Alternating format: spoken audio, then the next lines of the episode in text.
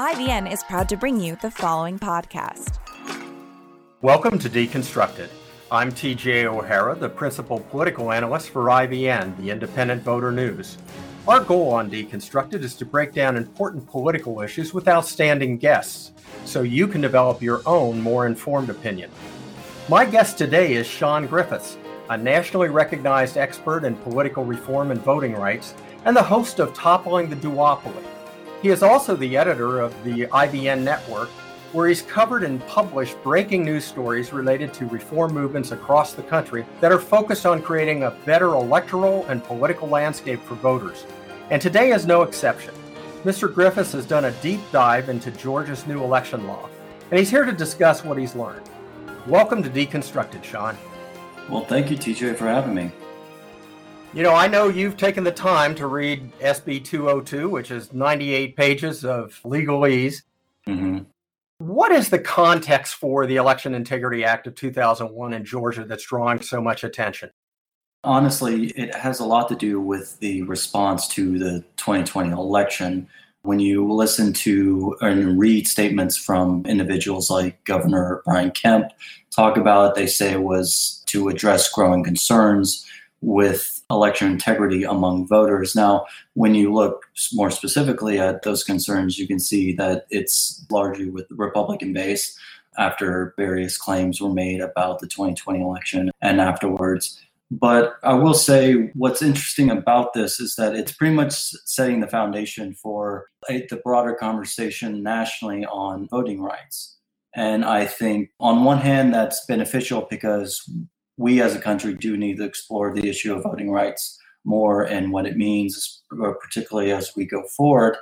But on the other hand, my take on it, and particularly with the response to it, is that we've seen an increase in what could be called top down politics. And that is all the conversations around bills like SB 202, even though it's focused specifically on the state of Georgia, the, the narrative is defined in national terms which again, having that conversation about voting rights on a national level is important, but also it's important to actually examine what specific bills do in specific states and is it actually addressing problems that are going on within that specific state?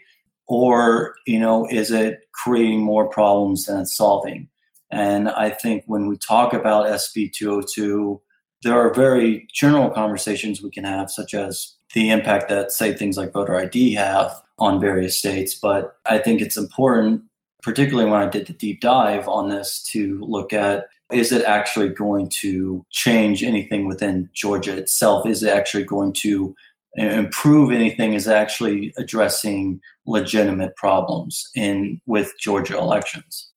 Now, in that regard, Shawn, it passed along a party line vote, much as almost everything coming out of Congress these days does. So, is it a Republican oriented attempt to balance the table since they lost the presidency in that state's vote? And then they lost both of the Senate runoffs, which flipped control of the United States Senate. Is it a knee jerk reaction to that?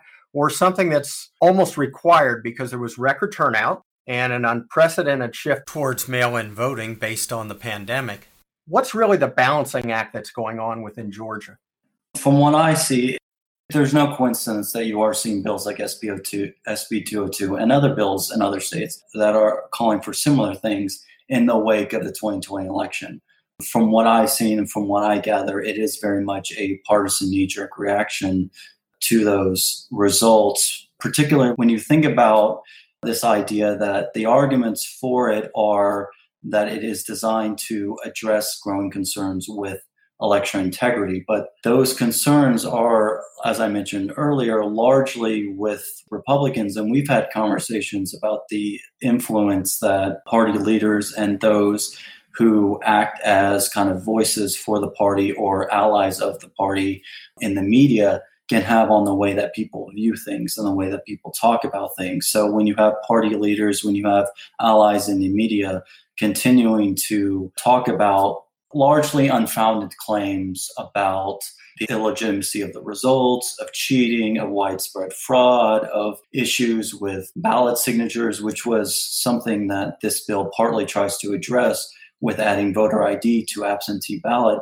it does seem like it is more of a partisan response to at least may perhaps growing pressure from their own base, but also, as you kind of alluded, as a way to try to balance the equation after losing both the, the presidential race in the state, but also the two Senate races. Not only the loss that you've mentioned in both of those races, but did the scale of the loss contribute to this type of reaction? In the in the presidential election, for example, is 23 one hundredths of a percent difference between the two candidates. So when you're in that less than 1% and less than a quarter of a percent, is that a driving force to say, hey, we were overwhelmed with turnout? We may not have had everything in place necessary to comfortably ensure election integrity. Is it a response to that, or is that less legitimate? And is it really driven more by Republicans saying, we don't like to lose and we're going to try and shift the balance back to Republican Party? Well, as I mentioned, the narrative has been focused on more of a top down approach. So when I hear parties advocate for changes to electoral rules to either make them fair or more secure, as you hear from the Republicans, or to expand voting rights, as you might hear from Democrats, really what they're pushing is more the, the conversation does seem to center around more who benefits. And so when I read through the law and when I when I read through the responses and listen to some of the media responses from lawmakers and from public officials like Governor Kemp, I do think that yeah, this is largely just a, a partisan response that we don't like to lose, and we are going to pass these laws to try to do something about that. Now there was a civil rights backlash and effect against some of these changes. And we'll talk about the specifics in the second segment. But were there clear elements of racist voter suppression from your review? You know, when I reviewed this law, well, one, the takeaway that I got from it was that there's a lot of hyperbole and there's a lot of reaction to this law that makes it sound like it's a lot worse than it is. And you hear some Democrat call it Jim Crow on steroids and things like that. There's some aspects of the law that to me could disproportionately affect communities of color, particularly on the voter ID aspects of it and requiring that for absentee ballots and the effect that could have on, say, low income communities and communities of color.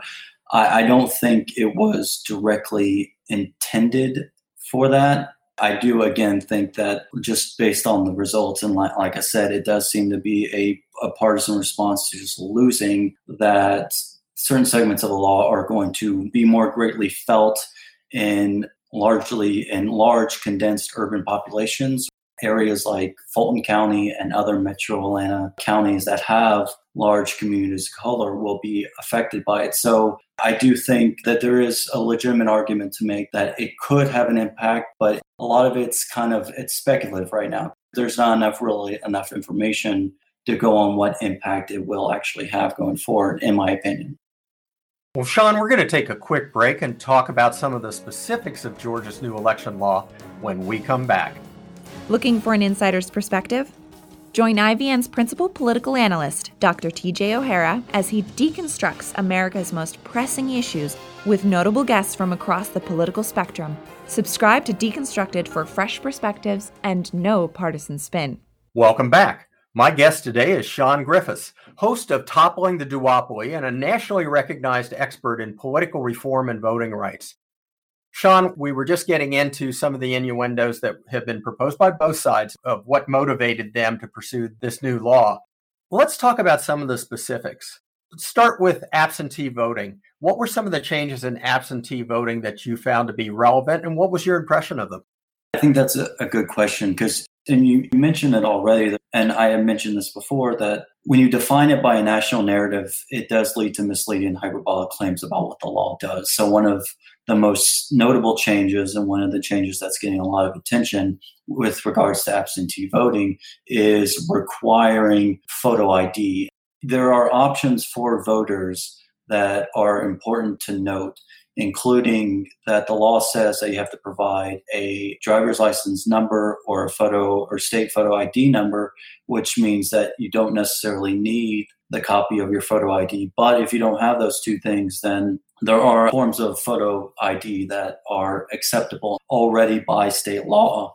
Now, the thing about voter ID is that the studies on this are kind of mixed on the impact that actually has. There are some studies that say that voter ID, for the most part, it's attempting to solve a problem that doesn't really exist. Like when you look at the type of fraud it's meant to combat, statistically, it's non existent in states like Georgia and other states.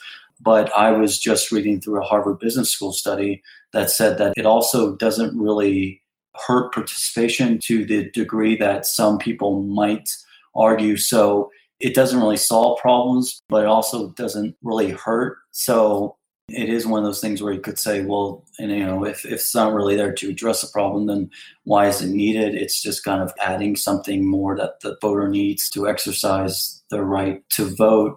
I think what's notable about this bill is that there was an original version of this bill, and then there was the final version of this bill. Then, a few days before it was actually signed into law, Republican lawmakers had removed some very notable things and more controversial things, like eliminating no excuse absentee voting. That is no longer part of law. It's still state law that you don't have to have an excuse in order to apply for an absentee ballot. Now, the difference is this time around is that there are more restrictions on just how the, those ballots can be sent out. Particularly, county registrars and county elections officials cannot, under SB 202, they cannot just send out absentee applications to just any registered voter. The voter has to specifically request the application, and then there are limitations on third parties who in 2020 and 2018 would send out absentee ballot applications to registered voters, voters on their, their own rolls or people on their own rolls, so that if they wanted to, they could apply for the absentee ballot, but they didn't specifically specifically request it. So now, if you're a third party and a non-government entity, you have to specifically state that when you send out the absentee ballot applications to people, that what they're getting in the mail is not from a government entity; it's from a third party entity and you have to specifically state what your organization who your organization is and, and who you're affiliated with so I, I think those in particular are very notable things particularly with regards to to absentee voting what about secure absentee ballot drop boxes they added a provision for that how does that impact the integrity of the election well, interesting to note is that prior to SB 202 passing, drop boxes were not a part of state law. They were not guaranteed by state law, therefore, they weren't used. The 2020 election was an exception because Georgia had implemented some emergency provisions, just like a lot of states did, uh, in order to address the increased demand for absentee ballots in the wake of the COVID 19 pandemic, with more people wanting to rely on mail in voting and mail in options rather than going in person. So, as part of their emergency provisions, the state did allow drop boxes. And these drop boxes would be located inside county registrar offices and early voting locations, but they would also be located outside on sidewalks so people could essentially do curbside drop off with their ballots if they wanted to. SB 202 guarantees drop boxes in state law. So now counties are required to use drop boxes, but they're limited on where they can be placed. And specifically, they have to be indoors they have to be set up in county registrar or absentee voting clerk offices. They have to be located in advanced voting locations and they have to be securely monitored all the time. So, this is one of those things where you've heard certain people at the national level, certain Democrats uh, suggest that they did away with drop boxes or significantly reduced drop boxes, making it hard. But on one hand, for the first time, it's guaranteed by state law. But if you compare it to 2020, yes, it, there's a significant reduction in the access to these drop boxes argument. And the argument can certainly be made that compared to 2020, there is less access to that means to turn in a absentee ballot. But potentially more security. potentially, yes, yeah, yeah, potentially, yes, yeah. How about early voting? What significant changes have been made in that area? Again, one of the common narrative threads was that early voting was reduced, and that particularly on the weekends, which was a misleading claim because the SB 202 actually requires two Saturdays prior to the election to be used for early voting, and it gives two Sundays as optional for county registrars. Now, whether county registrars take up that opportunity to use those Sundays is speculative. It's it's something that's not quite known. Whether they will or will not do that, I feel like if you apply significant pressure from the community, then county registrars will allot those two Sundays for early voting, particularly one of the big things in the metro Atlanta area in, in communities of color were things like uh, souls to the polls. Churches that after you know after church was done congregants would go and they they would vote. That was a big thing during 2020 and earlier elections. So i feel like applying enough pressure from the community will kind of pressure the county registrars to use those sundays for early voting you know there's been a lot of national discussion around the passing out of food and water to voters. How did this legislation address that and what type of prohibition did it put in place and is it aggressively against minority population or is it something that in effect has always been in place just stated a different way? So on this one i, I found this particular provision within the bill to be on. Now uh, before there were obviously restrictions that exist in a lot of states that limit campaigns and third party special interest groups on their contact with voters as they get closer to the polls. So a lot of places, including Georgia, would have like a 150 foot requirement that you could not pass out flyers, you cannot inter- really interact with voters as a representative of a campaign or a special interest group, you know, within 150 feet of a, a polling location. Although the provision in this law includes food and water along with gifts and money, which I think by themselves if you had just had gifts and money that obviously wouldn't be so controversial i think a lot of people would agree with that particularly with a lot of grown concern with money in politics and the role that special interests play in trying to influence policymakers and voters i think the whole thing about forbidding any person and that's how it's stated in the law from handing out food and water to people in line as part of that is a little weird but it's important to note that people working at those polling locations, election officials and poll workers, can set up water stands. And there, there are certain provisions that allow election workers to provide that where special interest groups and other third party organizations uh, cannot. Shawn, there were some changes with regard to the state election board as well. Can you touch upon those quickly? Yeah, so I actually think this is the most consequential provision of the bill, or at least one of the most consequential provisions, because the SB 202 removes the Secretary of State as chairman of the State Board of Elections. He's still on the board technically, but he's a, now a non voting member. And instead, the chair is elected by majority vote in the General Assembly. Now, the reason why this is so consequential consequential is because this would essentially give the legislature and the partisan majority that controls the legislature influence over now three members of the board. Because under the law prior to SB 202, the state house and the state senate each elected a member of the state board and then another member had to be a member of the opposite party and then the chair was secretary of state now the chair is decided by the majority in the General Assembly, which, based on what we've seen from how politics works nowadays, you can kind of see the concern that this would be a partisan driven vote and you can kind of see how why voters would be concerned that a legislature full of policymakers that are prioritizing keeping their own positions of power and maintaining and gaining their political influence and political control over their own branch of government, where that conflict of interest is now that they can have that much influence over an agency within the executive branch and specifically within the division of elections. It's weird to me that the people of Georgia elect the Secretary of State to oversee elections. He's supposed to be the chief elections administrator of the state.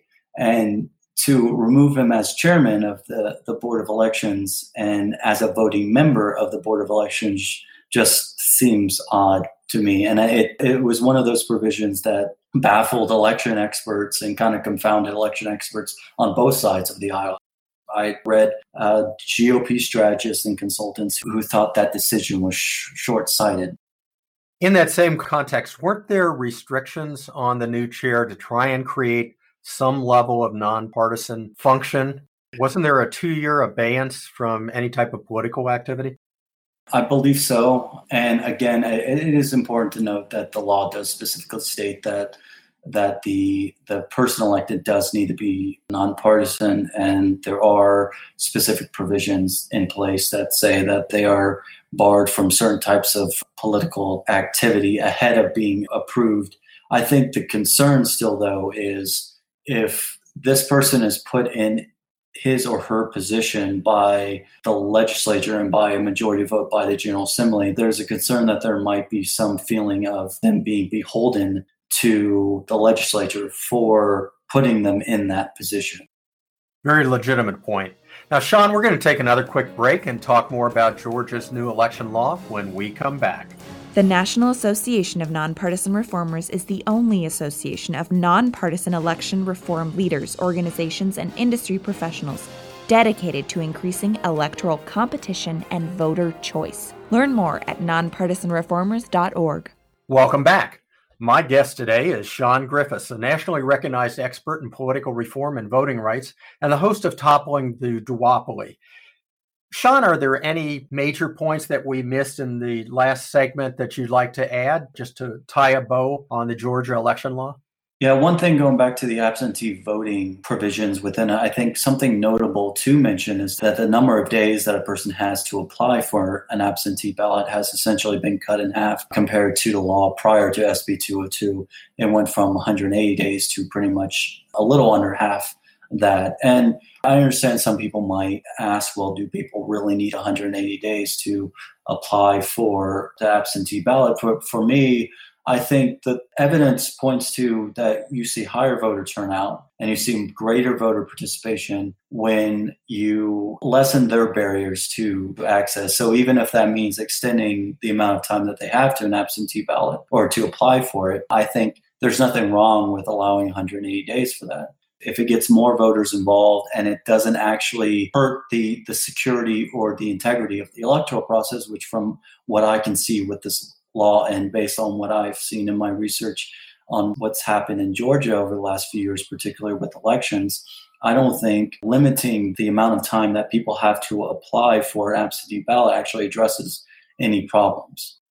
Excellent point.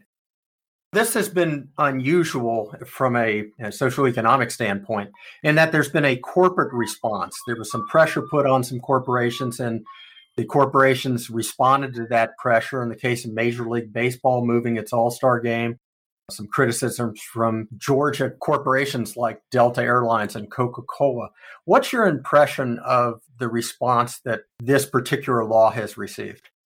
I will say that this is one of those things where is on one hand as someone who has been in a nonpartisan reform space and someone who has been an advocate for electoral reforms that create a fairer and more accountable process, you know, one thing that we've talked about within the own reform space is the need for businesses to get more involved. And you see increasing efforts to try to get business leaders more involved in the reform aspect, more involved in advocating for voting rights so it's one of those things where, on one hand, it's great to see uh, businesses and the business community get more involved in efforts to expand voting rights. Now, it's important though to to put within that context of if the businesses are relying on the hyperbole rather than the actual facts of the law. And so, uh, on one hand, I, yeah, again, I think it's great to see businesses and the business community get more involved in voting rights. But on the other hand, you know, you, you want to make sure that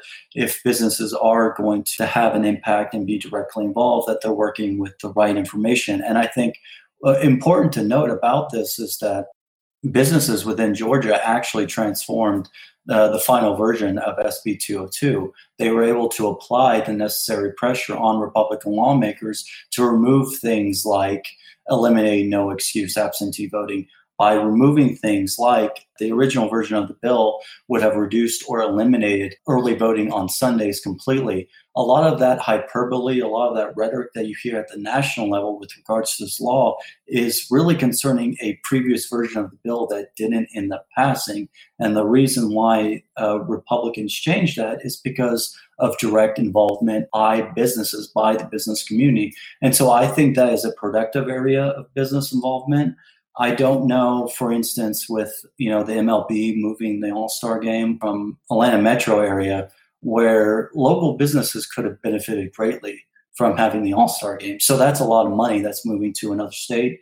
But yeah, it's it's one of those things where on one hand you see the good in it, but on the other hand, you know you don't want businesses to also act short sighted. You don't want policymakers to be short sighted with how they respond to the outcome of elections or how they approach voting rights. But you also don't want the business community to be short sighted either about it. Speaking of hyperbole and rhetoric, President of the United States adopted the phrase Jim Crow 2.0 on steroids. Now, you're too young to really remember Jim Crow. I, unfortunately, am not. I was around to witness 1964 Civil Rights Act that set the record for filibuster, somewhat ironic today. Democratic senators filibustered for 60 days, which is the longest filibuster in history. And Jim Crow was a horrible set of laws that separated everything from water fountains to hotels to restaurants and so forth. And in reading this, what is your impression of the impact of that type of rhetoric? Does it serve a purpose? Does it put more of a focal point on this so people pay attention? Or is it something that is out of balance with what this law actually says? I would say that, as is the case with a lot of things that we're hearing within the national narrative of Republican versus Democratic politics, which, again, the, this top down kind of approach to how we do politics in this country is that everything is defined within the national space. And at the national level, the narrative is defined as Republicans versus Democrats. So you hear, as a result of that us versus them, the tit for tat narrative where it's always escalating in terms of stakes and all of that. You, you will hear increasingly hyperbolic rhetoric that compares something like this to Jim Crow laws. Now, SB 202 is, is from my reading and my interpretation. And again, you're right. I'm too young to really remember that to the extent that it happened. But from you know the research I've done and reading, I, I think you know it doesn't do a, a service to the the conversation that needs to be had on what this bill actually does, what it could have done, is it actually addressing legitimate problems with Georgia elections, which, you know, from my opinion, it really doesn't. And it's more of a response to a narrative about the 2020 elections that was broadly deemed as by multiple fact checks and whatnot as false concerning the integrity of that process and the security of that process. Even the Republican Secretary of State commented on how secure the 2020 elections were. You know, I think that's where the conversation needs to be is on the nuance of how this will actually impact the state. And I think hyperbolic rhetorics like just throwing that term out there, or Jim Crow on steroids, or Jim Crow of the 21st century, I don't think does a service to the meaningful conversation that needs to happen about this bill. Shawn, in the limited amount of time we have left, where can our listeners go to learn more about you, your articles, and your show, Toppling the Duopoly?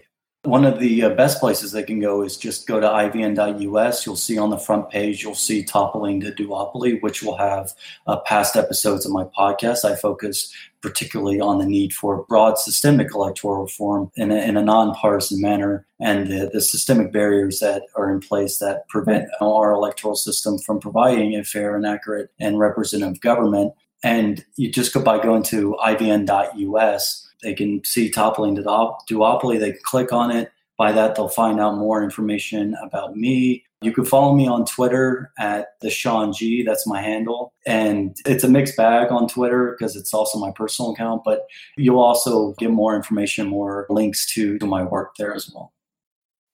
Well, Shawn Griffiths, it's been a pleasure having you on the show.